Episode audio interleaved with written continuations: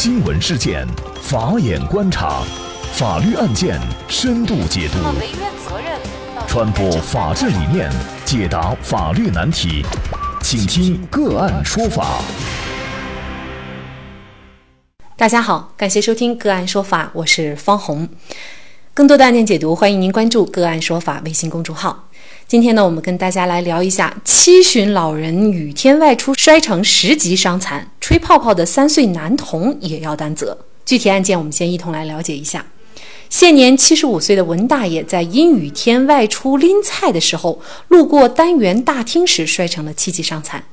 谁该为文大爷的受伤买单？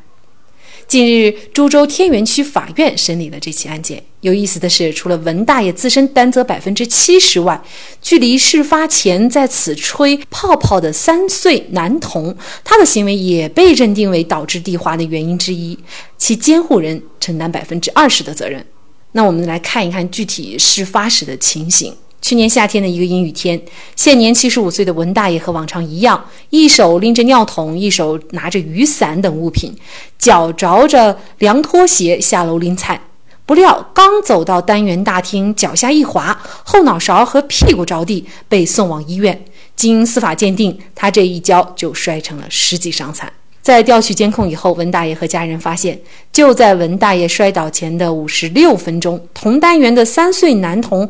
晨晨跟着他的妈妈叶女士进入了单元大厅。晨晨在大厅门口处啊停留了几十秒，吹泡泡。此后呢，陆续有多位业主经过，将外面的雨水带进大厅。在此期间啊，这小区物业没有在大厅位置放置小心地滑的警示牌儿，也没有及时发现并擦干地面上的泡泡水。之后就出现了故事开头的那一幕。那出院以后啊，文大爷认为陈晨还有陈晨的妈妈叶女士和物业公司对他的摔伤负有不可推卸的责任，于是呢，他们就把上述的三方起诉到了天元法院。那么在这起案件当中，作为三岁的小男孩陈晨，他是否需要担责呢？文大爷的伤到底应该自己担责，还是几方都要为他的伤情埋单呢？就这相关的法律问题，今天呢，我们就邀请云南典传律师事务所主任王世元律师和我们一起来聊一下。王主任你好，啊你好，感谢王律师。那么这个案件啊，我们注意到三岁男孩晨晨呢，他是在事发前，也就是文大爷摔倒前五十六分钟吹的泡泡，近一个小时啊。那么之后呢？他吹了泡泡之后呢，又陆续有多位业主把外面的雨水带进大厅，也就是说，大厅的水液体除了晨晨的泡泡，还有外面的雨水。那么文大爷摔伤为什么就确定是晨晨的泡泡水导致的呢？而不是其他业主带进来的水造成的呢？啊，这个问题啊，我是这样认为的：天要下雨，这是个自然现象，谁都控制不住。那么住户冒雨回家。把雨水带进单元大厅，这个也是正常情况，无法避免。但大厅地面有泡泡水，我们稍微有点常识的人都知道，泡泡水它和肥皂水是一类的东西，本身就是滑的。这就像女同志退手环一样，如果说手环太紧的情况下，你把这个肥皂水放上去，它就容易退出。缘由就是利用了肥皂水在皮肤与手环之间的润滑功能，在一个工人进出的。公共大厅出现了泡泡水，我认为这个就已经不太正常了，因为这个是可以避免的。出现了上面所说的门大爷摔伤的情况，我是倾向于或者可以推定为是泡泡水所造成的。那么这个案件当中啊，还有一点就是文大爷踩在有水的地上滑倒了。那么导致他滑倒的这个水，怎么就知道是晨晨吹的泡泡水，而不是外面带进来的雨水呢？又何况晨晨吹的泡泡水已经是在事发前近一个小时发生的。民事法律关系是可以使用推理的。在这种情况，因为泡泡水它里面就是我们它有润滑这个东西，就像这个肥皂水一样。因为你在干了，那个什么，这个住户或者我们的这个业主，他进去的时候把这个雨水带进大厅里面的地面，那么它这个雨水和之前已经干了的这个泡泡水在激活以后，那么这个润滑功能又产生了，所以我认为还是倾向于它的摔伤与这个泡泡水有一定的关系。那这个关系有多大呢？您怎么来看？文大爷他自身的这个原因，判文大爷承担百分之七十的责任。我认为这个判决是对的。文大爷作为一个完全民事行为能力人，有着相对丰富的社会阅历和自我保护、安全防范经验，在明知道进出大厅的地面有水、容易滑倒的情况下，因为自己的疏忽大意或者过于自信而造成了自己的摔伤，这就是我们讲的大意对自己的摔伤本身就有法律上的过失。法律上过失，也就是行为人应当注意、能够注意而没有注意。就文大爷的摔伤情况来看，明显是文大爷对自己的安全失于通常的注意。文大爷应对这种疏忽或者应注意而没有注意，或许是。已经注意到，但轻信自己能够避免而造成的后果，自我承担相对重大的过失责任。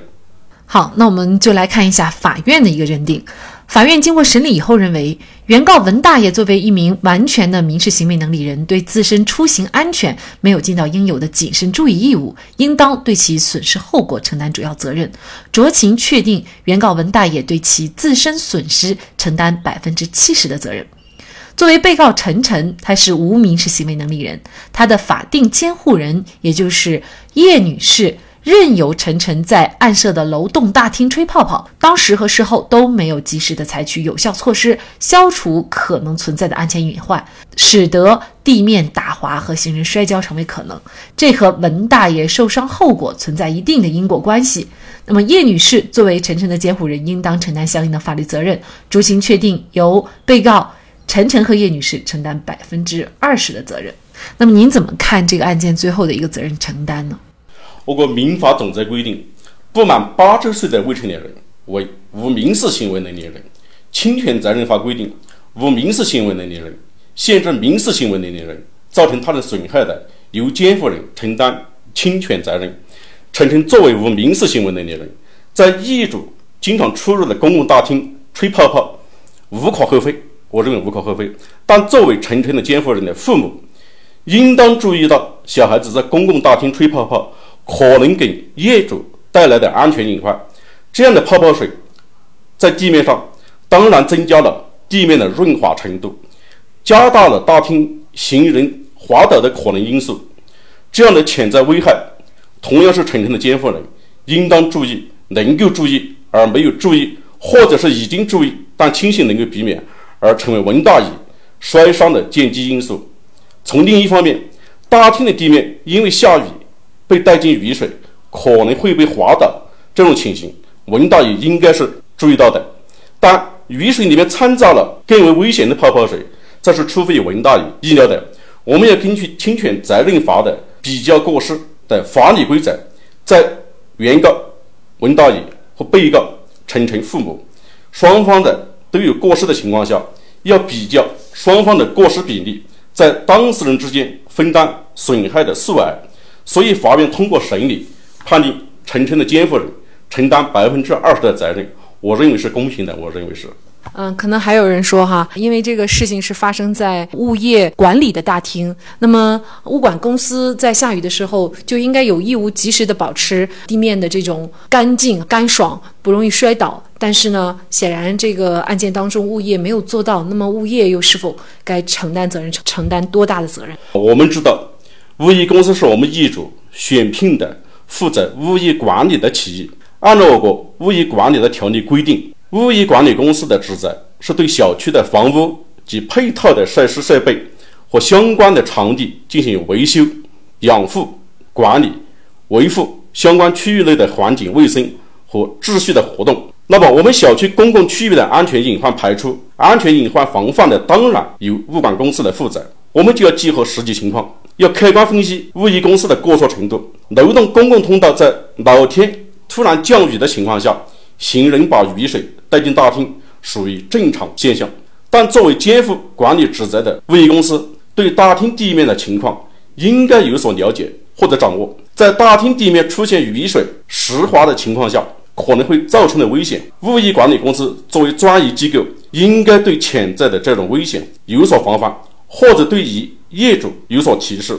这一是物管公司就文大爷的摔伤后果未能尽到安全保障或者安全提示义务，所以应承担法律规定的补充责任。本案由文大爷对自身的过错承担百分之七十的责任，酌情由陈晨的监护人承担百分之二十的责任，由物管公司就未能尽到安全保障义务承担百分之十的补充责任。我认为这样的判决是合理的，也是公平和公正的。嗯，那可能作为很多网友啊，会觉得，尤其是作为孩子的妈妈哈，可能怎么也没有想到，孩子因为一个普通的吹泡泡的行为，竟然会遭致一个老人摔倒了，而且还摔伤残了哈。这个可能是谁也没有料想到的情况。那么就这样的一个案件，您最后也给我们广大的听友做一个提醒嘛？通过刚才的这个案例，